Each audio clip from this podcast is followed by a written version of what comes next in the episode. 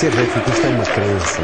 É uma religião muito grande. Adesão a um, a um culto. É coragem, que é liberdade, que é crer, que é vontade, que é o caráter das pessoas. Calma de quem é grande, maior que os maiores. É uma paixão com outra explicação. Eu não consigo explicar o que é ser do Benfica. Eu sinto o que é ser do Benfica. É de facto uma paixão. E as paixões são assim, vivem-se assim intensamente. Aqui não há nenhuma razão. É paixão, paixão, paixão. Ser Benfica. Até à morte. What's going on, everybody? Welcome to another edition of the Talking to the Dol Benfica podcast. My name is Alfredo Fumaças. With me, as always, Cristiano Oliveira. Cristiano, como é que é, meu amigo? Diz olá aos senhores e às senhoras olá, e aos meninos senhores, e às meninas. senhoras, meninos, meninos e, e todos o resto da malta que anda por aí fora espalhada. Epá, another day, another podcast, a little bit more somber today, you know? Well, but certainly. we, we got to get through it. Also, uh, another Oliveira, but no, oh, the Oliveira, I should say.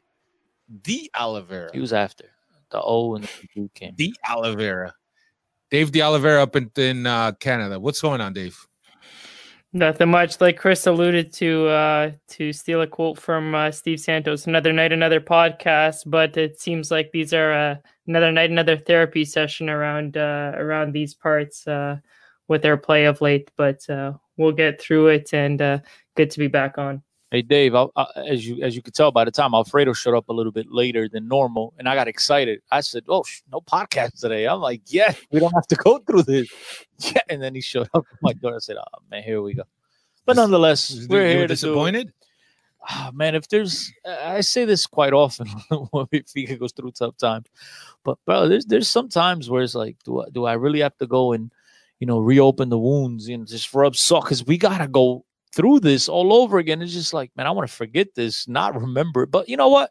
Look, it's part of being a big fan of a team. Uh, you're gonna you got to be there through the good times and the bad times, and this right now just so happens to be a little bit of a downtime but uh hopefully we're able to uh to turn things around and uh you know we'll be back here next week talking about better things Yeah, but you being a Nick fan, you should be used to this. But all you had is really bad, bad, bad, bad, bad times. absolutely and but that's the Knicks and so when something bad happens with the Knicks I still take it lightly with the exception last year when we lost you were at my house when we lost when when when when, when ping pong balls and I bounced the Knicks way I I gotta admit I, I cried out because I said, and it wasn't even about just losing a player to caliber Zion or whatever that that that that mega star, but it was you know like no matter what, this franchise is cursed. That's what it was about. It was like we're never gonna get a ball to fall our way. Like we sold our you know we sold our souls to the devil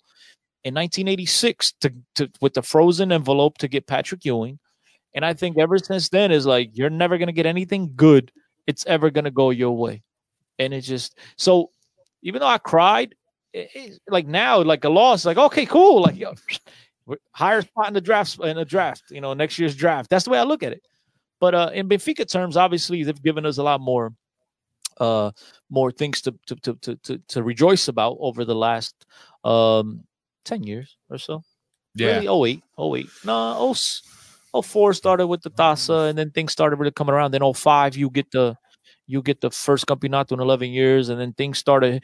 You know, you still had some very tough uh, pitfalls Yeah. in there, but you know, uh, for the most part, at least we've been competitor. My Knicks, they, they're competitive. The only thing they're competing for is the number one draft pick. Um, but you know, the, the Benfica's given us a lot more happiness, but it just, I, I don't know how to explain it. I love the Knicks. I adore the New York Rangers. I adore the Yankees. Love my Giants. Combine them all, and I don't think it amounts to the love that I have for Benfica. Like Benfica, I like those are the teams I get pissed off and I get annoyed. Benfica, man, days later, eh, eh, forget days. We're a week and a half later, and I'm still pissed off that we lost at the Ladrón. Like it, and, and I'm gonna be pissed off that we lost it next year and a year after. Like it just we never get over this stuff. So I remember that one time that you holding on to that loss at Ferreira. Pastoreira for the longest time. Alfredo, because we show to this day I still I'm not gonna go off on another right, Bro, we showed no ambition. It was just like, oh, no urgency. It's like, oh, oh, okay, cool. Uh-huh. Yeah. Agora toca tu, agora talk eu. Uh, passa aí. Like, and so t- I still haven't gotten over that. that, that I, I think we won. The, yeah, we lost. We tied. I think it was a, a tie. I don't even think it was a loss.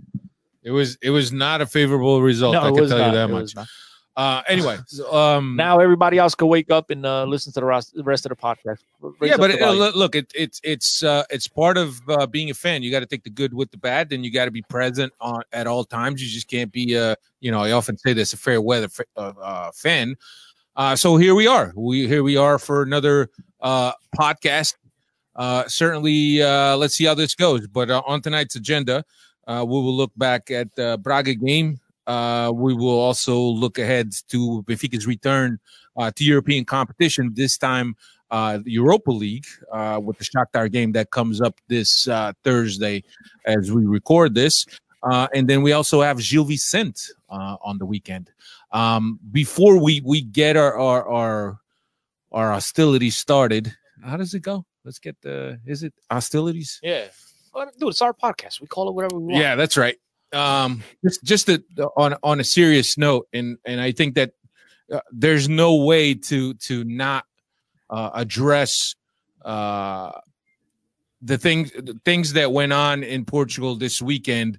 And look, I, I'm not here to. Uh, Well, we should say Portugal because I think I think some people well- on Twitter got annoyed at me when I said Portugal, but more so it happened in Guimarães. But we're not blind and we're not naive enough to think that it doesn't happen throughout throughout other parts of the country. But in this specific case, happened to be in Guimarães. So let's Yeah. isolate that one case. So yeah, and look, and, and th- what that did is that that kind of brought to light a behavior that's been going on for quite some time, right? Uh, we go, we have cases, uh, you know, but with Benfica players, uh, Nelson Semedo, Renato Sanches, both victim uh, of uh, of racist chants, right? Um, and, and my biggest criticism, uh, and of course, we don't condone uh, racism, Absolutely. um, but my biggest thing is that as a league, as a federation, regardless of the country, because there's a lot of political agendas in the country, and and Portugal is also in a brink of of something that's borderline uh, racist in terms of what some of politicians are are spewing. Um, but besides that, right? Uh, and understanding that there's been quite a few examples throughout Europe uh, and throughout the world. I don't understand why the Portuguese Federation or the Portuguese League doesn't take a stand and have a zero tolerance for this type of behavior. If you come out, right? If Proença comes out in the beginning of the season, when he talks about, oh, uh, this season we're going to have this, we're going to have this feature, we're going to have the final four, beautiful, blah, blah, blah, blah, blah, blah. But also, we are taking a stance as a country of 10 million people to tell all the teams, to tell all the fans that pay money to go to these stadiums that we're going to have zero tolerance for racism. Make your stand there in the beginning of the season, Well, set the expectations, and then whoever decides to do it, And they would always come out with punished. the cartaz with the message, say no to racism. They've Right. always they've always showed those. They've always, you know, prior to game teams will line up with pictures. But there's a difference between putting out a message and actually doing something about it. Right. And I think with Portugal, it- not just Portugal, I think this goes for many other countries and many other leagues throughout the world, which is it doesn't affect me until it's one of mine. You know what I mean? They see it going on in Italy and they turn a blind eye. And and and and hopefully the only positive out of this that could come out of that could come out of what happened this weekend is that that now they will come up with some serious rules with some serious punishment for these people. Unfortunately, it took for Marega to go through what he had to go through this weekend and go absolutely bonkers after the game, which look, no one blames him for doing so. But now that he's done that, it seems as if the rest of the media throughout Europe and throughout most of the world, let's be fair, has finally picked up this story. And now it's made everyone, including the, the, the guys you just mentioned before, the president of the league, the, the president of the federation, it finally rubbed some mud on these guys' faces that now they're going to have to do something to wash it off. And now maybe, hopefully, they will take the, the, the necessary steps to implement these these rules, like you said, uh, uh, because it's it's absolutely ugly and it should Yeah. not go on. But again, while I say this, and again, this maybe is not a subject for the Benfica podcast because maybe we should dive into this a lot deeper. But uh, I, I, I'm I'm a firm believer that look, I think he did the right thing, but there's really no way to tackle this. Unfortunately, I mean, to me, and and some people might criticize me, some people might praise me. Uh, There's there's there's very few ways you can handle this. To me, is the minute anything of that nonsense, right? If, if that matter happens in a stadium, I think the referee needs to stop the game, suspend the game until either those people leave. That that's private. The, the the the authorities take care of, of, of the people, but at the same, it's it's it's going to be difficult to to identify four or five guys amongst fifty thousand. You know what I mean? So again, that way is a little bit more drastic. It's probably going to be a little bit you know harder to to to really police, right?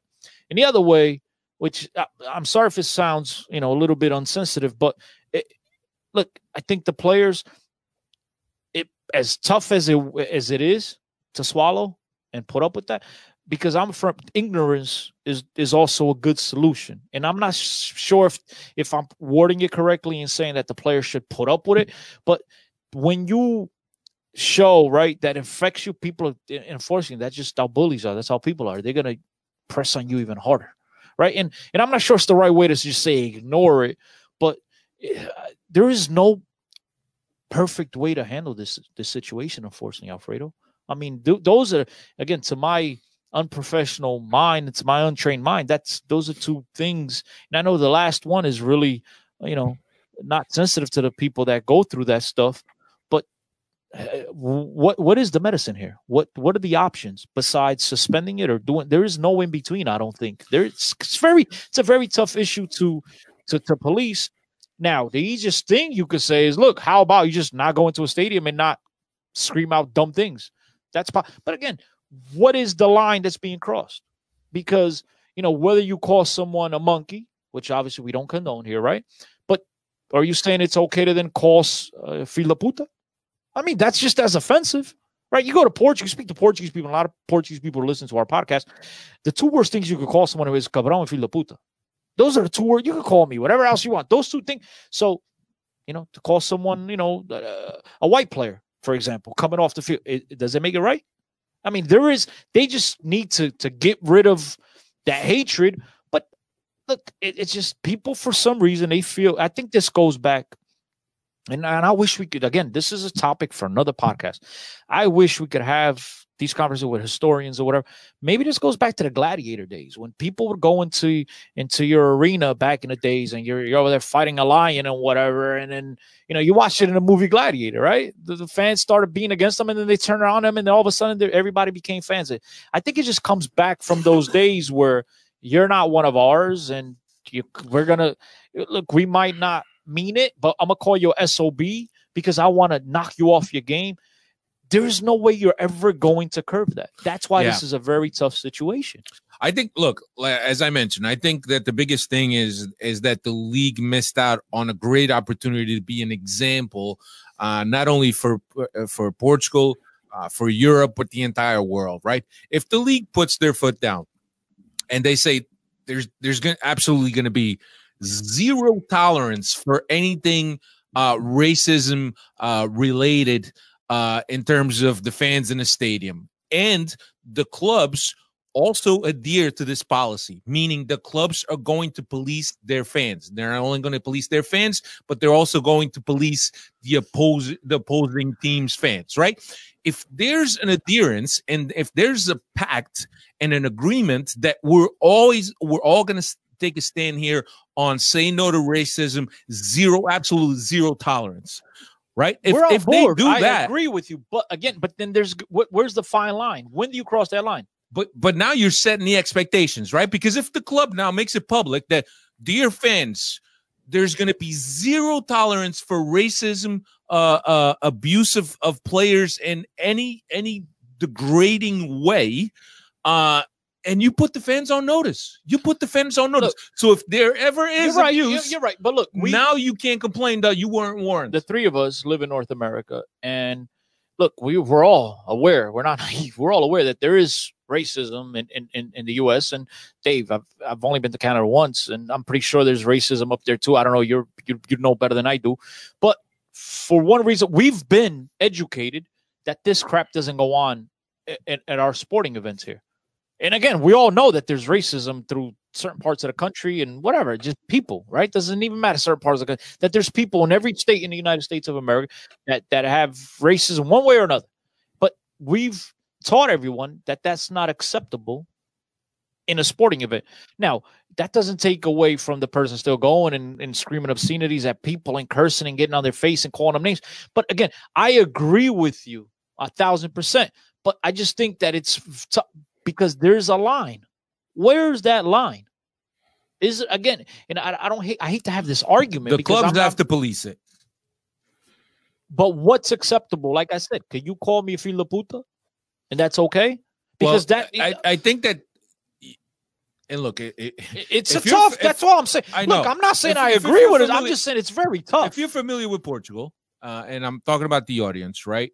Uh, and and Chris is is going to know this more than I do. The the word "filho de puta," is- right? Which is it's uh, like Chris says, is probably the worst insult that you could throw at That anyone. Um, The two of them. but that word is part of the day-to-day vernacular uh from the people up north and and look there's there's nothing wrong with with the people up north and I- i'm not I'm kind of north. I- i'm not uh, i'm not specifically saying that these these people are bad because they use this but this is a word that's commonly used by them. So it's very normal for that for those words to come out of their mouth right?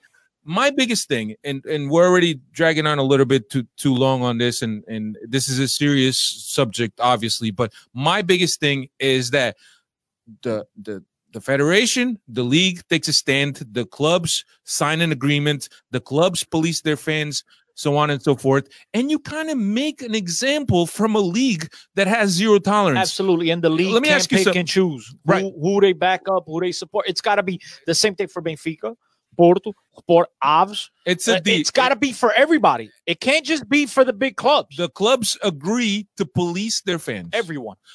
all right so let me ask you this No, right but when And- I say everyone, I'm afraid I'm sorry. I don't mean I don't mean that that Avs needs to agree. I mean the league needs to police it. And if something happens like that at an Avs Shavs game, then the, the- league needs to come in and, st- and, Right. and give them a severe pen. Don't just ignore. Oh, Shav, nobody. It didn't get the media attention. We'll ignore it. No, it need, the league needs to be present. It needs to to to, to be tough on everybody, from the small clubs to the bigger clubs, The- to everybody. the clubs need to police their fans and the league needs to police the clubs Absolutely. um uh, just one final thing the instance with Renato Sanches it was in Rio Ave do you know how much Rio Ave was fined back then according to the way they find people, right? Which is like I think you could get you could get a bag of sugar in Portugal probably uh, more expensive than fine. Uh 38 paus. 536 euros if i'm not mistaken that's how much the league now uh, and i and i nickered this off of somebody on twitter and i forgot who go see uh what penalty bernardo silva was assessed for joking around with one of his teammates Mhm. w- with with a with an Instagram post or some kind of message that had some racist intonations, and we all know that Bernardo Silva doesn't have one racist Him bone his boy in his uh, was in a- his a body. joke gone wrong. Uh, but it was a joke. But you see this the the serious stance that that the uh, the Yes, you have the, to take classes. the FA has on behavior like this. and he had to take classes. and, and there's no there's no gray. It's No. either black or white. But that's what I was referring to about the league. They Mhm. have to do the same thing when it's when it's Gil Vicente, not just when Yep. Porto, not just when it's Benfica. They can't pick and choose who gets the severe pen. It's everybody. This crap goes on in any stadium in, in, in, in Portugal. We are coming down on you severely, and that's the only way you're going to set an example. And again, and it starts with the small clubs, and it starts with the big clubs. It starts with the medium. clubs. It starts with everyone involved getting the same judgment, Everyone needs to buy in. not selective.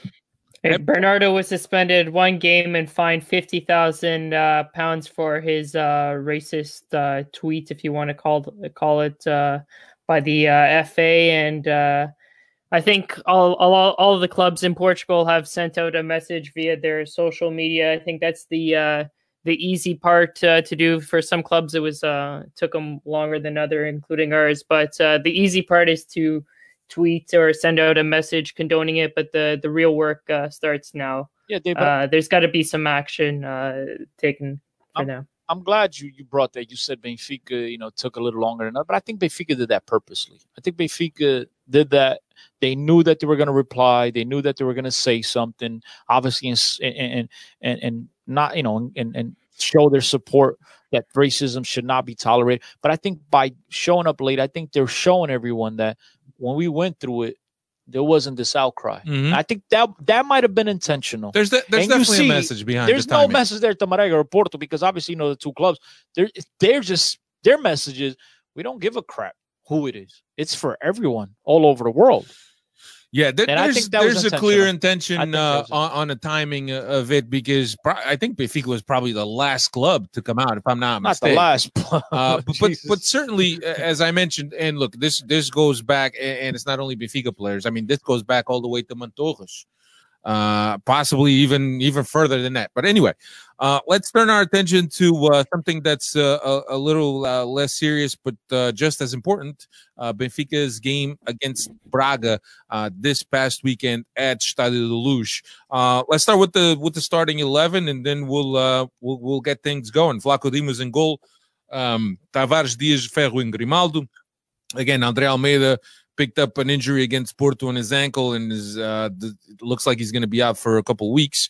Uh, Weigl and, and Taarabt in the middle, Pizzi on the right, Cervi on the left, Rafa behind Vinicius. Uh, and when you look at the, at this lineup, I, I guess you, you could say that this is probably with Gabriel and, and Almeida being out, this is most likely uh, Benfica's strongest lineup. Now, um, I, I think we, we we spoke about last year, uh, last year, last last uh, season. We spoke about uh, Braga and their competence, um, how well this team has been doing under under Ruben Amorim, and, and certainly I mentioned that uh, if Benfica is exposed, um, they will make them pay. Um, I don't think that Benfica, the the the shortcomings that Benfica had been showing on that left side, I don't think that that was uh, as prevalent as it has been. I thought that defensively the team was a little bit more solid, which I think it goes against or, or goes along with what Lage was saying in his uh, in his press conference that the team uh, was uh, that he felt that it was a solid performance. Defensively, I thought that it was okay, barring uh, the goal, but offensively, just nothing going on for Benfica. Lots of lack of imagination, lack That's- of pace. That's more so in the second half. In the first half, I thought Benfica played well. They, you know, the first forty-five minutes um, left you with pretty high confidence going into the second half. Even though Braga was able to score very, very late there in the first half, Benfica did a lot of the, you know, they they got rid of a lot of the little mistakes that they did against Porto. But obviously, we know the caliber of players of Porto are just a notch higher than the caliber of players at, at, Sporting Braga. That being said, I, I think it'd be uh, naive of us to sit here, right, and not recognize that the difference was the reason why Benfica picked up their defensive intensity or played better defense. You had Cervi on the field. This is what we criticized here on the podcast the week prior. You know, why was a guy that got thrown down our throats throughout the whole year that he's there to play defense and he helps so much and he go into the round and he doesn't play. And I made the case that I could see why Lage went with with, with, with Rafa because he's going to hopefully press Corona and make him sit back, yada yada yada. But at the end of the at the end of the day, that wasn't what happened, and Porto took advantage of us down our left side, and there was no one there defending. So he doubled down and he went. He put Cervi back in, and Cervi have a nice first half, and the guy hustled, busted his ass back and forth. And all of a sudden, no, no crap. Benfica's a little bit bet- better defensively. Yeah, it's Yeah. it's a little easier to defend with more men behind the ball than it is with guys just walking around up top. I mean, again, so even in this game, when things went right, it opens up the can of worms and it points to the game the week prior, ticks you off even more because it just shows that the coaching that that he wasn't able to read the game. You understand what I'm saying? He wasn't able to make those changes. And then fast forward and look, Vinicius needs to finish those Yeah. opportunities. Dave, couple couple chances missed by Vinicius. Certainly, you know, allowing a goal at the half uh, is always bad. But if we had at least one of those chances going by Vinicius, we're talking about possibly a different game here. Yeah, for sure. We definitely he had two chances alone in the first half. Uh, I know that he hit the side of the net the one chance and uh, just didn't get uh, underneath uh, the header for the uh, his other chance there, and we could have easily been going into the half three one because I believe Rafa also had a chance at the the beginning of the the match as well. So Um, like Chris said, it wasn't as frustrating the first half because Benfica was still getting their their chances. They were just not. Um, they were not. They're being wasteful with their chances. So at halftime, you you think if Benfica can continue this, they're they're bound to score a goal. But unfortunately, at, at uh, the second half, those uh, those chances dried up, creativity uh, dried up, and it was more of the uh, bomba style that uh, we were used to seeing uh, in seasons past, and uh, it, it only got worse in the second half. Yeah, look, and and uh, certainly, uh, as I mentioned, and look, you can't take uh, any credit away from Braga. I thought that they were they always looked relaxed on the ball, uh, building out of the back, and and even when Benfica uh, pressed them and in the first half, Benfica had a couple turnovers as a result of pressing them and and them wanting to play out of the back. They still stuck to their guns, uh, and uh, this is a team that. Um, I guess when you this this is a, a classic example on how a coaching change can be positive for a team, right? So they had Amorim come in. First game that Mourinho was at the helm was was a seven one shellacking, uh, and then I think the team just built confidence from there. Uh, the two wins against Sport, uh, Sporting, the two wins against Porto, one of them uh, the the final uh, uh, for the League Cup trophy, and now coming into Stade Luz in against a team that has just had a very tough loss against Porto. Braga has to feel be feeling confident of coming into Stade Luz and finding a Benfica that wants to respond, yet their urgency to respond might play into some anxiety. It did, I did, Alfredo. But the one thing that that's setting off alarm bells in my head is, look, Braga comes into the Luz and they play their game. They don't adjust. They don't come in and switch everything around like Bruno Lage did going into the to go. They come in. We're going to play our football. We're going to stick to our fuck uh, to our mentalities. Apologize for that. I was going to say philosophy, and then I said fuck. So I apologize. They, they stick to their philosophies, right? And they don't change no matter what. And they stuck through that for for the full ninety, whatever ninety plus minutes. Now, the one thing that's alarming to me, as I said before, the one thing that's setting off alarm bells in my head is I'm watching this team play. And I remember, bro, and it's scary, and I'm not comparing, but again, it's similarities. I would complain over and over and over and over here on the podcast that Benfica would go into the halftime and come out of the half, and every team was able to adjust and they were able to play their football and make us suffer for the final 45 minutes under Rui Vitoria. And unfortunately, I'm seeing a lot of those same tendencies here under Bruno Lage. I know Benfica in the first five minutes of the second half, they came out, they could have scored a goal or two. They they came out with guns blazing. But then after that, it was just like we had no concept, no idea. We every time we pressed in this game, you can tell they played a three-five-two or whatever. They want to call it a three uh, three-four-three, whatever, but it was more like a three-five-two. They struggled with our press. The few times we did press, as you yeah. mentioned before, they we they'd either turn they'd either turn the ball over or they would just boot it and kick it out of bounds. They couldn't deal with that. Why didn't we do it a lot more of that? I don't know. Exactly. Well, I know it's coaching because somebody. I mean, again, this is the part that that that that that pisses me off. Right? Is and my boy Peter from Benfica FM says it himself, right? And we not we've used this line here on a podcast many many years ago.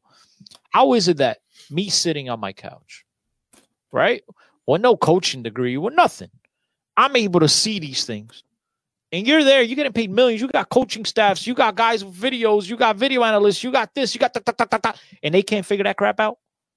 That's the annoying part. I mean, what what game are you? Are we watching a totally different game? Yeah.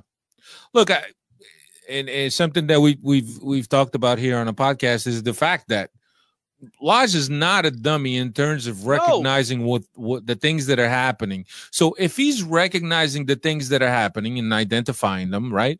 he obviously knows what he needs to do to combat that. Now, whether or not his message is being understood by the players is a totally different story. But yeah, I do I do uh, uh, agree with you that Benfica came out strong. They wanted to do it, but here's the thing: Braga kind of adjusted to the changes that, or, or, even the intensity that Benfica was bringing those first minutes, and they know. And why can't Bra- and why can't Elijah adjust? I don't know exactly. So you're saying you don't think he's? I don't think he's a dummy neither. But there is a lack of in-game changes.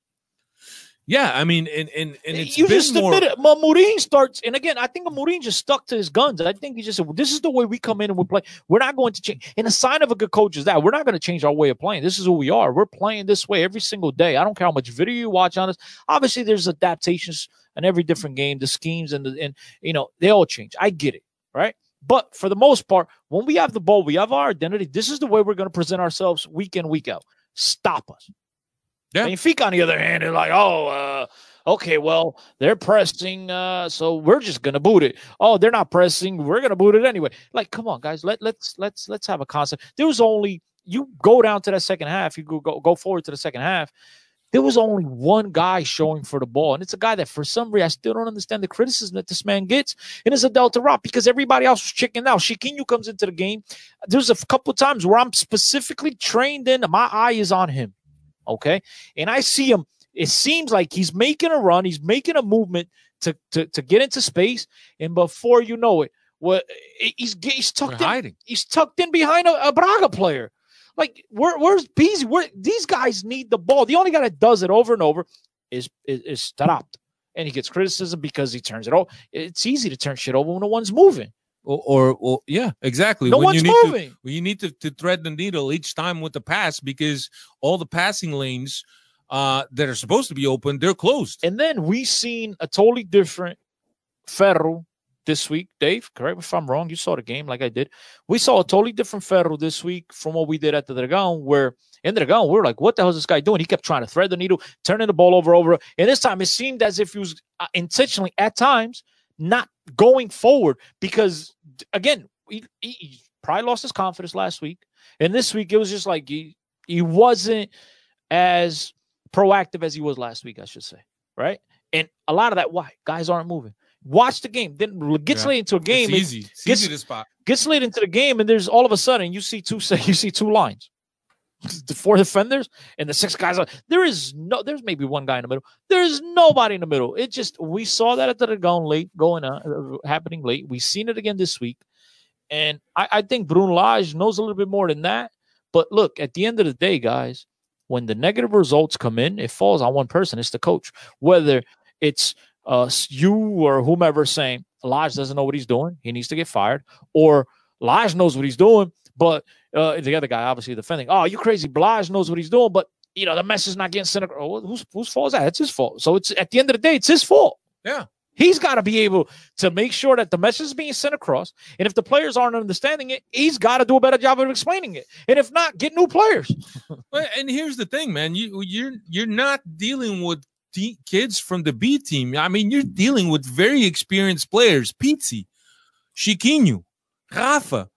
Dude, if if if you're static and you're not moving and you're tr- not making a passing lane for somebody to hit you on a pocket, even if it's just something where you're not going to get a positive possession out of it, where you need to touch it back, that's still something. That's a way to move the ball around. And when you move the ball around, you make it harder for the defense to defend against you. If you're just static behind And me sometimes, all day, and sometimes you don't even need to touch the ball, as you know. Just make a run, take a defender, which you want. yeah, If everyone is moving rather than stationary and watching and looking around, by everyone moving, making different runs, by accident, the opposition, no matter how good of a defensive job, they, they're going to commit a mistake. There's going to be a pocket. There's going to be a window because everyone is trying to cover the space that you're attempting to take over, right? And if everyone's just you, you're making the defending for me easier if you're just standing there. Yeah. I don't have to move. I don't have to move into your spot. Now you got to double me. You don't have to watch my back. There's none of that going on. There is no confusion. Everyone knows exactly what's coming when it's coming. The only guy that gets the ball, runs with it upfield, takes on one, two, three, four guys, sometimes one too many. The only guy trying to thread the needle, the only guy trying to actually show for the ball is one guy. And, and, and for a team like Benfica, that might work against Aves and Gil Vicente. It's not going to work against Porto and, and Sporting Braga. It's just not. Yeah. And and when and it gets and unfortunately it gets worse too once you bring in three strikers and play them all up uh, up top. It, none of those guys are, are uh, none of those strikers are players to move around and uh, create chances. So you want to talk about lines as well? They're up there on uh, three lines, and Benfica is is uh, has not adapted to playing with three strikers. They never have, and, and we've seen this in the last two games. They they lose their shape when when uh, Lage throws three strikers to play uh, up top. There, there's you have to resort to bomba style to get the ball up into the strikers, and it, it just doesn't work out. Well, it, here's the here's the thing, man. I mean, look, I understand that when coaches are desperate, they're they're throwing everything uh, but the kitchen sink uh, at uh, at opponents, right? But the lack of organization, uh, as you mentioned, the shape, the fact that you want to play Chuverinho or Bombo, whatever it is, but Braga's defensive line is in the middle of their half. That's never going to work. The only way you're going to be able to play Bombo is if you got your offensive line on the 18 yard box, standing there, waiting for those balls to be pumped into the box. If you can't push Braga into their defensive end, that's never going to work. Uh, but just it just smells of desperation. I'm fine with the desperation, but it it also smells of of lack of imagination. Uh, because look, all the time that you spend with the team, you train several scenarios, right? Whether it's defending a line of five, whether it's three up front, you have to train these scenarios. That's part of the coaching staff what they do they present different scenarios to the players. Okay you're down one nothing. You're playing against six defenders uh, a line of six defenders. What do we do? What spaces do we explore? Where do we move? What players run into what lanes? Those are all the things that these players should be drilled on. There should be no excuse uh, that a professional team has a lack of solutions. I mean, we're not talking about a, a, a, very high caliber team here. This is Braga, and nothing against Braga. And I don't want to take any credit away from Braga, but certainly Braga really showed why they've been doing so well. They're confident, uh, they know how to set up, and they're smart. And Benfica didn't really give them a lot of problems. So Braga was just happy and content and comfortable in being and and who they are, really. Um, so look, it's it's a shame that you go from an opportunity to go 10 points up on on your direct rival to now one point up on your direct rival, and with still most of the second round uh, to play. Um, certainly, it, it's not a good feeling. Nonetheless, uh, we're still in control of our destinies, and as as long as we're in control of our destinies, I'm happy with that. When it becomes that now you're depending on other people to fail in order for you to succeed, then that's a different story. Uh, it's a very minimal margin. One point is a very minimal margin, uh, but uh, I'm I'm confident that this team can can dig deep and and and find uh, their rhythm and find their consistency. Uh, because right now it's it's not looking too good. Dave. I mean, if there's a silver lining, that's it, Alfredo. That we lost back to back games and somehow we still find ourselves with a one point lead from the yeah. That's the only silver lining. Dave, name, uh, numbers on this game, bro. Yeah, so uh, we had spoken about it going into the match, but this was uh, Benfica's first loss to Braga in uh, at home in uh, league competition since uh, 1954 55 season, so 65 years. Benfica wasn't even playing at the uh, Stadio de Luz at that time. It was uh, they were playing at the Jamor uh, the last time uh, Braga beat Benfica at home. and it's only Braga's only third ever victory against Benfica at in Lisbon there. Uh, Benfica is also now winless in three straight matches, which is Lage's uh, worst uh, span as his uh, coach uh, under, um, sorry, as Benfica's coach, and uh, five straight games in which Benfica has given up a goal. So they've given up nine goals in the past five games. Yeah. Uh, yeah. Look, it, it's it's not pretty from a team that was that had a, a crazy streak and and forgive me if if you mentioned that, uh, but Benfica had been scoring goals in almost every single game, especially at home, and and and they just got shut out by Braga. Look, there's a lot of inefficiencies there. There's a few scandalous misses uh, that Vinicius had uh, that kind of remind us of of uh, of Seferovic, but certainly sometimes guys just have bad nights uh, certainly, hopefully, he will come back and, and do much better. Uh, but now we, we turn our attention to um, to European competition. Uh, the first round of the knockout stages of the Europa League will start this week. Uh, will uh, uh, travel to the Ukraine to play uh, Shakhtar. Um, and uh, I'll start with uh, with the listed convocados, and then Dave, you you you got a couple numbers here that you can mention, and then we'll get the conversation started. Twenty players that Lage called uh, to make this trip to the Ukraine, and Benfica traveled uh, today to the Ukraine. Goalkeepers Zlobin, and Svilar. Defenders Tomás Tavares, Dias, Ferro, Grimaldo, and Nuno Tavares. Uh, midfielders Samaris, Florentino, Pizzi, Taarabt, David Tavares, another Tavares, Cervi, Rafa, and Chiquinho. And forwards Jota, Seferovic, Vinicius, and Sousa. So out of those 20 players, certainly two will sit. One of them is going to be the the keepers. Um, one of the keepers. Uh, the other one we will we shall see. Um, Dave, some numbers on uh, on this uh, matchup. Yeah, there's not much history between uh, both clubs. Uh, only previously uh, meeting back in 2007, 2008 Champions League com- campaign where Shakhtar beat Benfica one nothing at the uh, Estadio de Luz, and uh, Benfica went to Ukraine and uh, won two one. So both teams winning their away fixtures. but Benfica's record in Ukraine favors them. They've got three wins and two losses uh, in uh, European competitions in Ukraine.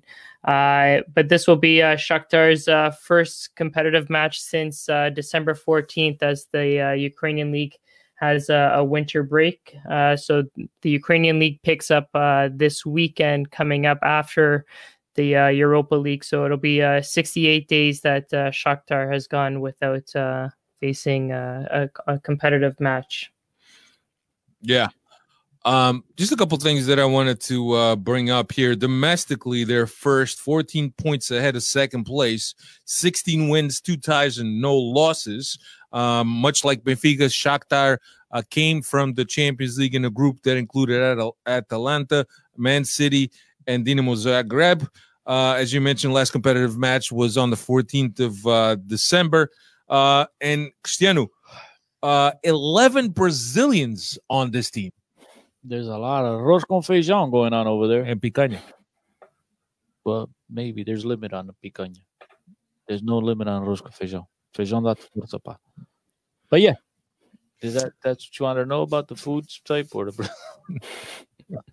yeah, they do love the Brazilian players, man. They've yeah. had some terrific Brazilian players in the past. Fred, who's now at Manchester City. You had um, oh my god, uh, I just had him on tip of my mouth. There's so many of the guys. Bernard, Bernard, there, that's right? the guy. Bernard who's now at Everton. Uh, they they, they love getting the Brazilian players. Uh, they do a fantastic job. They they like you said they have 11 and their their leading goal scorer now Moraes, who's a, a converted Brazuca, who is now uh, Uk- uh Ukrainian. I yeah. believe he converted, yeah, and he actually made his debut already with the national team recently. This is a team that's got a lot of firepower. We got a lot of Ginga all these Brazilian players could play. You got a couple guys that have a history playing in Portugal. Um, got my boy Dentinho. You don't know about Dentinho from City of God? You remember Dentinho? Dentinho. but yeah, man, this is going to be a very tough game. This is a, a team that, like Benfica, who happened to fall out of the Champions League, but still able to get out of the group in third place, therefore qualify for the Europa League. As I stated before on the podcast, I said when the draw came out, I thought it was very unfair to Benfica. Benfica being a number one seed or Cabeça City, whatever they want to call them, was you know drew another team from the Champions League. I thought I thought that was very, very unfair to them, and I think it's going to be a very very tough uh, couple of games for Benfica, and especially the way they've played of late. Um, I, I got to be brutally honest, Alfredo. I'm not positive going into this game at all. Yeah. Oh, t- not this game, this matchup. I, I think it's going to be very tough for me. Yeah, they're coached by Luis Castro. Dave, did Yep, you mention Luis the other Castro?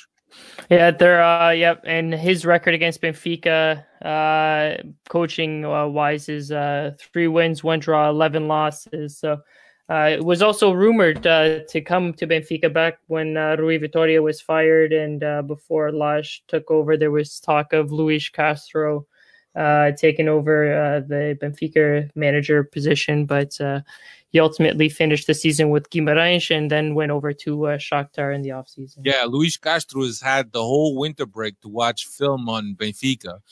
And Cristiano, if you're Luis Castro right now and you've watched Benfica in the past month or so, you got to be happy about your chances, regardless of this being your first competitive match in two months. And you know for a fact that Luis Castro is a former Porto guy. You know he's been on the phone with Sergio Conceição and his coaching staff. Nah, you don't need it. I think he's a much better coach than Conceição. Uh, you, I, that's besides the point. You always reach out to, be, especially a team that's had success against this Bruno Lage team. Which, let's be fair, not many teams have had success against Bruno Lage since he took over. This is a team that's beaten them twice, and so therefore, uh, if you could pick up any pointers from anybody, and, and I, I think I think Campos, Campos, right? Castro, Castro. Castro, Campos, Castro. I think I think that those conversations have been had in the past. Yeah. Um, I was thinking about this, and, and I guess I could I could run this by by you guys, right? Understanding what Benfica has been going through domestically, and sen- se- definitely there's there's a, a sensible, noticeable pressure that Benfica is in as far as domestic competitions, right? They lost a seven point, well, they lost a six point advantage. Um, but it looks like the, t- the team is on pins and needles now every time they need to play a league match, right? Until they, they right the ship. Do you feel, Cristiano, that playing this competition will give the team somewhat of a mental break from that pressure that they're feeling domestically? No, no, I think at Benfica always have pressure. I think what this could do for mm-hmm. Benfica, to be brutally honest, is a boost of confidence. Because that team right now, you it's lost its confidence. I know, I know these guys probably don't listen to us here on the podcast, but in case they do, I'm pretty sure over the years they've heard me, you know, call them Munku killers. You know, they play great against Munkus, and and especially when you come off with two games like that where you played two of the three best teams in the league, if two of the only three teams in the league, really, to be brutally honest with you, the only teams that are going to give a competition, and you lose like you have, your confidence is probably shot a little bit, and you start to question whether Cristiano Oliveira from the Benfica podcast is right or not, whether we could only play good against the Monkeys, not against everybody else. So you have an opportunity here to go on the road, it alleviates the pressure of the home crowd, alleviates the pressure of the Portuguese media being, uh, you know, the family members and everyone being on top of them and reminding them that they've just lost two very important games. That aspect, yes, but I think it just whew, we're here, starting a new page now, um, new chapter, new competition for us. Uh, if we handle our business here, right the ship, get some confidence, come back because even if they come back and then they beat on Gil Vicente, can you tell me these players are going to get much confidence from that? No, Yeah. it's going to be a game like this that it's going to take for these guys to right the ship. But I think this is a very tough opponent. I'm not sure uh, it'll be that um that it easily done. Now Dave has a stat, which is his first time in Lage's career at Benfica, at least, right? Uh, that he's gone three games without winning, right? It- there's there's a slight possibility, not a slight, but a very good possibility this could extend now to to four games, and it's going to be very interesting the way that these guys get coached up, these guys get talked up, because as I stated before, right now it's more about confidence than anything else. I would think. Lage is looking for his 50th win as a Benfica coach. Uh, so that that's been on hold for for some time. But Dave, um, the context certainly for for this for this matchup is different, right? Because domestically, as I mentioned, Benfica doesn't have uh, much of a margin for for error. As a matter of fact, they're standing on the edge. Any misstep could be a fall. Obviously, They really don't have a lead, to be honest, because if they if they trip up in Porto ties, Porto's well, they, they Porto can't. beat That's them what I'm twice. saying. They're There they're is- sitting on the edge. Uh, but they've considering that this is a is a two fixture uh, matchup, right? Uh, home and away. Does this present a different scenario for Benfica? Yes, there's pressure to advance, and there's money involved, uh, and there's the the name that you want to clear from the Champions League group stages, and you want to go on this one. But understanding this contest, do you think that the, the team will approach this fixture a little bit more relaxed than they would approach a fixture at at Gil Vicente that comes up this weekend? I don't know. I think, like we've mentioned, confidence is, is shot. So I don't know whether or not a, a competi- competition change or a change of se- uh, scenery uh, affects their or can bring up their their confidence. But the way the team is, constructed right now, and unfortunately the market closed uh, two weeks uh, ago, but this team right as it stands is not deep enough to be in or to compete in two competitions uh, right now. It's going to be interesting to see how Lage uh, sets this team up tomorrow, whether or not he uh, rotate some players in and out of the lineup. Uh, Weigl is suspended for this uh, this fixture, so he's going to have to insert either a Florentino or a Samaris into uh, this game, and then whether or not uh, he gives rest to other players is going to be interesting to see. But uh, based on how he uh, releases that lineup, you'll see whether or not Benfica is actually serious for this this competition here in Europa League, or whether or not they're going to be ready to uh, just pack it up and, and focus on the the uh, the Portuguese league because, like you said, it, it's one point, but really it's uh, point zero point five of a point because of uh, the the Porto advantage. Cristiano, um, as you're going down to sleep tonight, your your phone rings, and on the other side is your good friend Luis Felipe Vieira, and he tells you, Cristiano, Hola, I, I need you to come and coach this team in Kharkiv, right? What eleven do you put out there if you're you're not Lage, you're the team's coach? What eleven do you put out there? Vlaco. Uh, it's got to be the kid Tavares because uh, Almeida might not be 100% fit. Oh, you didn't even make the trip. Okay, so then that answers the question. So I mean, it's Tavares is, any, is there even a doubt? Uh, Ruben Dias, Ferro because you don't have many alternatives here. Um, on the left, and I know- I was going to say you you can't call Yuri. He's in uh, he's not in Nottingham Forest. Hey, call Yuri. I know I, I know there's some people calling for for for for the other Tavares to play on the left, You but made the trip. he makes, well, you needs to make the trip. You don't have any defenders available. You need these guys to be on the bench in case the defender gets hurt. So I mean, it doesn't surprise me he makes the trip, but I don't Let's go, coach. Starting I'm eleven. Going, I'm going. I just gave you that's five already. And then my next choice is by far a guy that, look, I understand for performances on a do on his own doing. Right, he hasn't played the best, when he's been given a few opportunities, but Samaris, man, this team, something that a lot of Benfica have complained about, especially over the last two weeks, and in particular the week at, at Porto, which is you need a leadership, you need a toughness, um, you need a SOB on the field that's going to take no crap from anybody. And he did it against again this week when you when when when the, the despicable defender from Braga is telling basically the Benfica supporters to shove it right? To, to to to put it up you know where the sun don't shine. And and he comes steps in and he tells respect. He, I mean, I'm, I'm assuming that's what it was and he gets in his face. The guy is a leader so I, I think it's about time you start kicking the tires with that dude and give him a run. Give give somebody's a run in that position right beside him I'd put I'd put um, Florentino right beside him now it's going to solidify your, your you know defensively um, obviously, Florentino more stationary than than Samaris. Let Samaris roam around a little bit more, more of a box to box. But it it'll not just make up for the the the, the lack of defense with you know especially the mistakes that we've seen over Ferro and Grimaldo the last couple of weeks. But it helps with those two defensive guys. It helps batten down uh, things back there. So I I, really like those two playing together back there just because of, of how atrocious we've been defensively. I'm gonna put my boy Taarabt in front of those two, right? Free roll, do what you got to do. Rafa on the left, uh, or we. But here's the question: before I finish my before I finish my my lineup, Luis Vieira. Before I make my my my, my lineup, But before I tell you my starting eleven going to be, I need you to answer me a question. I really need you to answer me this question. What's our objective here?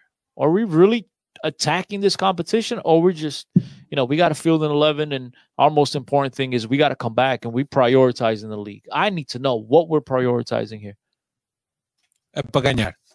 oh para ganhar para ganhar look eh, there's not many other options so i'm, I'm playing Pizzi on the right Rafa on the left and Vinicius up top i'm i'm that's that's the lineup i'm going with Dave, you don't have the luxury of a phone call, but instead you get a telegraph from Luis Felipe Vieira. Bombinha.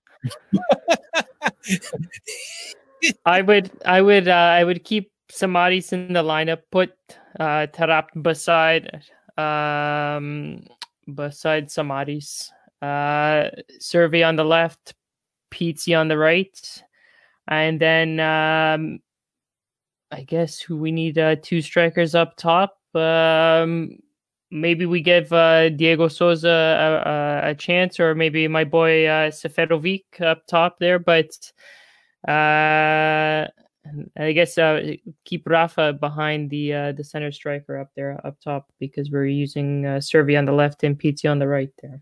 I like I like to make a last minute substitution. Sousa Souza uh, Vinicius came up. He's got the diarrhea. He can't play. So Too much arroz com, com feijão. Arroz com feijão. Over to Tuca's house over there and he's eating too much of it. Um, so I'll put in Sousa. Now, Dave, the reason why I won't put in Cervi, who, who we said before early in the podcast that he helps tremendously defensively, is because I'm going to have the two pivots. I'm going to have the two defensive center midfielders in there ready to help out in that aspect. So, I mean, I, I'm pretty secure with with five to six guys defending at all times. You know, at least being in the right spot at all times. That I'll be okay with those guys roaming around up top. So, no need for Cervi on the left side. Uh, Rafa and and and and and Pizzi could take their sweet time because I'm gonna have confidence in those other six defending. And obviously, a team defending takes more than just six guys. But let's not forget, this is a team that's allowed a goal. What, Dave? in Five or six straight games? Five uh, five straight games. Five straight games. So right now things are broken. I'm gonna go in with those two very defensive minded players um, and just make sure that everything back there is, is nice and tight, and there's that there's no extra space for anyone um, to of the Shakhtar players to create or, or, or you know do Yeah. what you got to do. I'm going. My biggest thing here is I said Pizzi and I said Grimaldo uh, for this, uh, and But then I- r- really any any anyone Don't want to kill you, there. but the Grima like Pizzi, I don't even have a problem with because you can put Chiquinho there, right? Or you can put Rafa and put Cervi. You, you got a couple different options, but the option with Grimaldo, the problem is this kid hasn't played. When's the last time Tavares played a game? No, It I, was probably in the Champions League. I understand it. and now you're gonna go. But again, that's why I asked you: Are we intending to win this game? And he said, "Para ganar, you can't throw a kid out there who hasn't played in six months." I think these both of these guys are in need of a rest mentally. Uh, He's- Maldo has been playing a crazy amount of of games. I think he's played seventy consecutive games in the league. Yeah, Portuguese. Pizzi is off his game. These guys need to see the bench. Uh, that's him. Uh, physically, I'm not worried about the team recovering. We play Thursday. We play Thursday, then we play Monday. Uh, that's that's a nice amount of time for the team uh, to rest.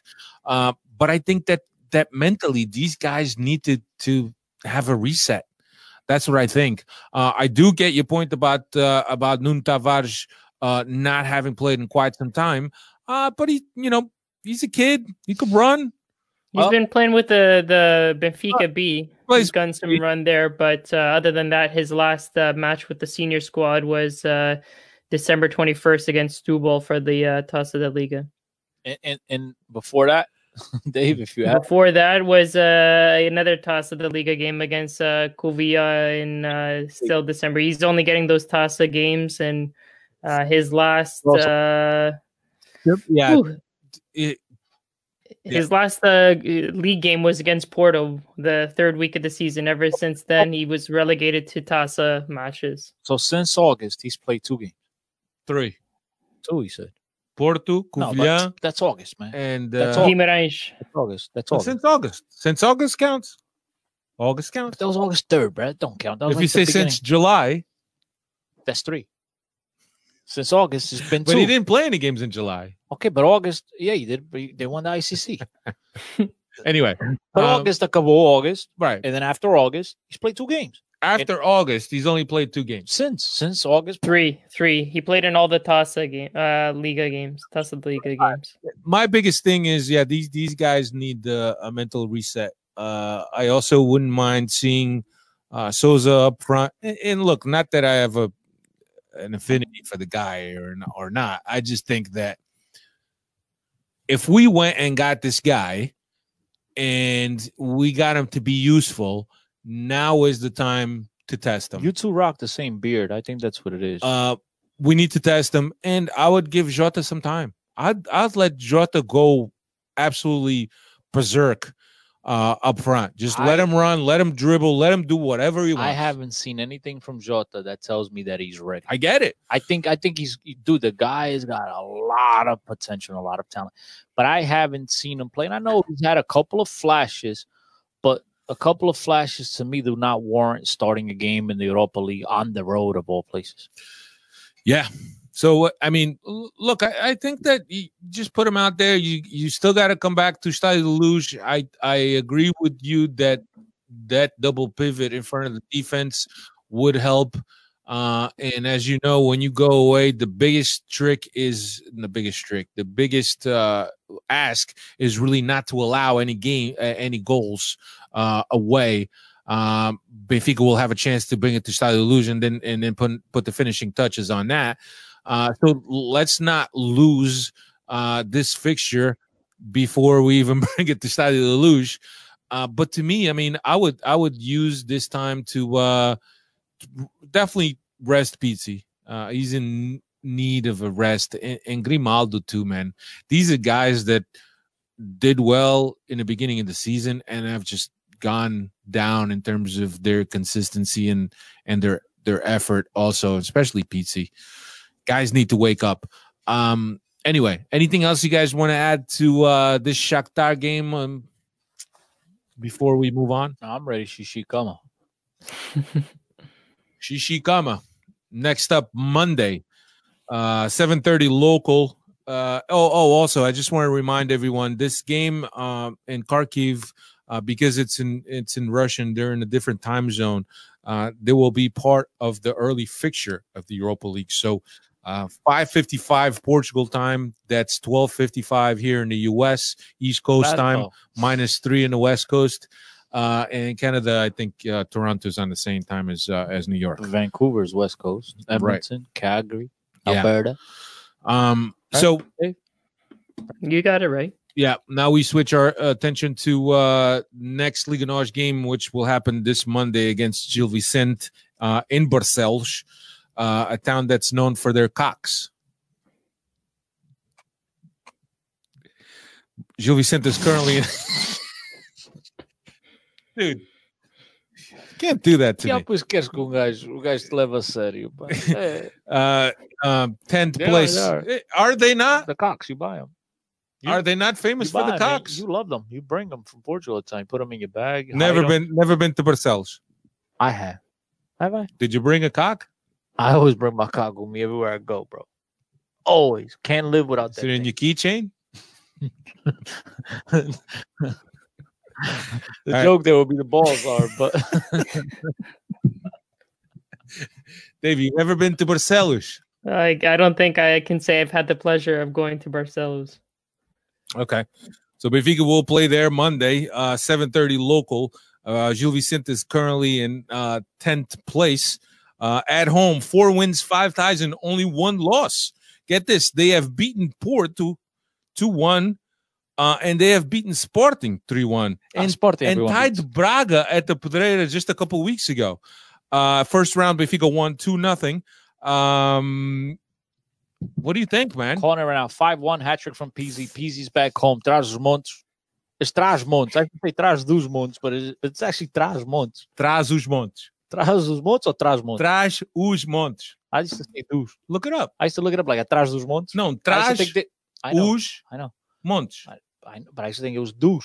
É capaz de ser Like, atrás dos it- montes. It'd be atrás daqueles montes ali. That's if right. you have to go to the ba- bathroom, you go atrás But yeah, dos that's montes. that's Pizzi ter- territory. Pizzi's gonna bring his A game. He's gonna take care of these moncos, come up with a hat I trick. I, and be leading the league again. I don't goals. think Pizzi's from Trás dos Montes. I think he's from Bragança. Here we go. no, that's that's Traz Montes. pal. You're correct. You're correct. Yes. He's from Bragança, right? Yeah, he's from Bra- that's Traz Montes. Is. Bragança Trás dos Montes? Yeah, it's a, it's it's in the sub-region uh, according to Wikipedia here. The I'm- When it comes to geography, it's me. Come on, I'm telling you. Chris, you know what we need for the studio? And, and by the way, got a globe. and by you got a globe. We need a Portugal. We need a uh, map Portugal. Uh, We and- have it with the fields. we where have- the teams are from. No, but we need to post it up Okay, here I'll in the put- studio post it up. somewhere. Uh, and then have a pin for ev with a flag for the team for, and, and then we could point No, no, on the I map. got it. We don't need it. We got this. All right. I'll, I'll figure it out. I'll figure it out. We've been we've been uh, looking to uh, to christen this this uh, studio that we've been using Zach Torto. for quite some it- time. That gonna call and it- that's where we're going to call it Yeah, is we're- the Zach Tortu uh, studio. We're waiting for those uh, graffiti specialists to come here and put the name somewhere. And Zach Torto. And as a matter of fact, I'm gonna try to get Zach Torto on the. We can't call him Zach Torto though. That'd be. Well, we could. He probably won't understand. But uh, we're gonna try to get Zach Torto here on the podcast. we're, that's just now. I mean, guys, you know, don't wait up, don't wait up for it, but we're gonna try. We're gonna try. Exactly. If anything, we'll always have the, the studio name for in for his memory. Zach Torto Studio. Zach Torto. Senhoras e senhores. Is you think Zach Torto was the fattest guy ever played at Benfica? He wasn't fat. He was big boned. big mama, big bone. Uh-huh. He loved his collard green. Muscle guy. You could I you could know. play inside linebacker for the Giants. Linebacker. He'd be an offensive lineman. Nah, he was he was diesel. I don't know if he was Diesel. He's a big boy. Look him up. I do. I know him. He was with the Metro Stars. Then he went No, but Chicago. look him up when he was at Benfica. He was diesel. He was, he was sick. But you know how it is. The, the goalkeepers. He was they wear- sending they he was sending out nudes before nudes were popular. Oh, you got some? No. Oh. you think you think he's you think when Benfica went to Gil Vicente and he bought his cock, he's sending out those two pictures of his cock? Depends. Is it one of those those Chama um galo, um galo Barcelos. is yeah, is it those Barcelos. cocks that could tell the weather? You ever seen those cocks that could tell the weather? I haven't seen many cocks. They change color if, according to the weather. Oh yeah, yeah, the the pescoço. No, the wings. And the pescoço too. no, I don't know. Whatever. Tá bem, yo, let's wrap this up. Um, yeah. Anyway, Cinco um. Just uh, Dave, thoughts on this game? Going to be a hard game. Benfica, no uh, margin for error here. Yeah, I don't. I don't share the same confidence as uh, Chris with the five one. I think it, one nothing, maybe two nothing if we're if we're lucky. I, I'm thinking more on the uh, the lower score uh, Yeah. side. I'll be happy with the one with uh, scoring at least one goal and not allowing any. That that's what I'm going for. Never mind the five one. I think you should just start with not allowing Taj, any. Taj Maluk. Yeah, not allowing any. Is that what I said? Yeah, no, I'm, but you said scoring a goal. I said start with not allowing any. You'll be all yeah. right.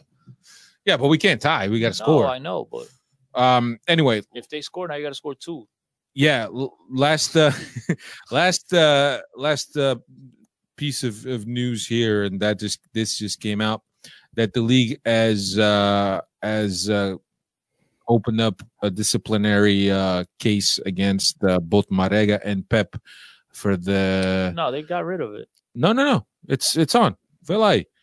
Uh, they opened up a a process against uh, Marega and, and Pepe for uh, the things that happened over at uh, the Dragão against Benfica.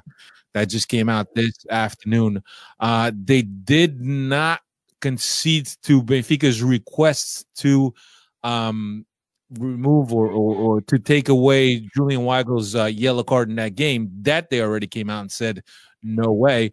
Uh, but this is a process that they're opening up, and and certainly the the Marega one could be seen as involuntary. The Pepe one, not so much. Uh, anyway, that's all we got. Next week we'll be back. We will uh, recap uh, the Shakhtar game. We'll recap the Gil Vicente game, and we'll look ahead to uh, is Shakhtar comes up right right Yeah, afterwards. I think right. Thursday, yeah. We'll look to the second leg of the Shakhtar game and also uh, Benfica's domestic uh, game for that weekend. Thank you so much for checking us out. Uh, Tencio 10, 87 DO 87 at Benfica Podcast. Don't forget to, to check out Benfica Independent uh, now with uh, with some some content available on Patreon. Uh, two dollars and five dollars, or or the two subscription uh, levels that you could subscribe to. Uh, and and again, uh, that money really isn't to to make anyone rich. No one is going to be able to survive off of two dollars a month. No mintas, papiro kikos. no, no, don't even joke around. But No, uh, joking, the the thing is that obviously here here not so much, but those guys in Portugal are, they're they're doing a lot of things. Uh, as a matter of fact, they have uh, this get together planned out for the 28th, uh, which which falls on on Benfica's anniversary, obviously, uh, in Lisbon at a at a at a sports restaurant uh, in the in downtown. Uh, I don't know if it's downtown in Urat. Who's going to be blowing out the, the candles? Uh, I don't know who's going to be blowing out the candles, but I heard Jean Tiberi is going to be uh, sending nudes or be nude or something like that. Definitely, that's Uh, definitely worth the five dollar Patreon, Yeah. not the two dollar. But look, uh, you, you could go in there. They're going to have some activities, some quizzes and stuff. And obviously, we're talking to our Portuguese uh, audience or anybody that's in an, our international audience that's going to be in Portugal on the 28th of February. Definitely check that out. Bunch of good guys, a bunch of good things. Uh, and we know for a fact that there's going to be some some surprises uh, and some prizes. Mano, and vai haver porco. Não, porco é só por amor. Um, so definitely uh, check that out. Uh, BenficaIndependent.com or patreon.com backslash Benfica Independent. Uh, check that out. Uh, if you don't want to uh, be a, a patron, definitely check the site. Uh, there's now um, recaps of Benfica games in English if you want to check that out. English, French, German, and obviously Portuguese. But there's a lot of good things going on. If you're a dude that's into the the modalidade, uh, they now have a podcast that recaps the modalidade, uh, which is hosted by Sergio Ingracia and and some some other guy, Jean, Jean Paulo, if I'm not mistaken. Uh, and they talk about the modalidades. Definitely check that out, man. There's there's a lot of good, uh, passionate uh, fair content coming out of Benfica Independent. And if you haven't checked that out, then uh, you need to uh, check that out. BenficaPodcast.com is where you can find all our stuff Facebook, Instagram, Twitter, so on and so forth. Thanks a lot, everyone. Uh, and see you again next week. Later. Peace.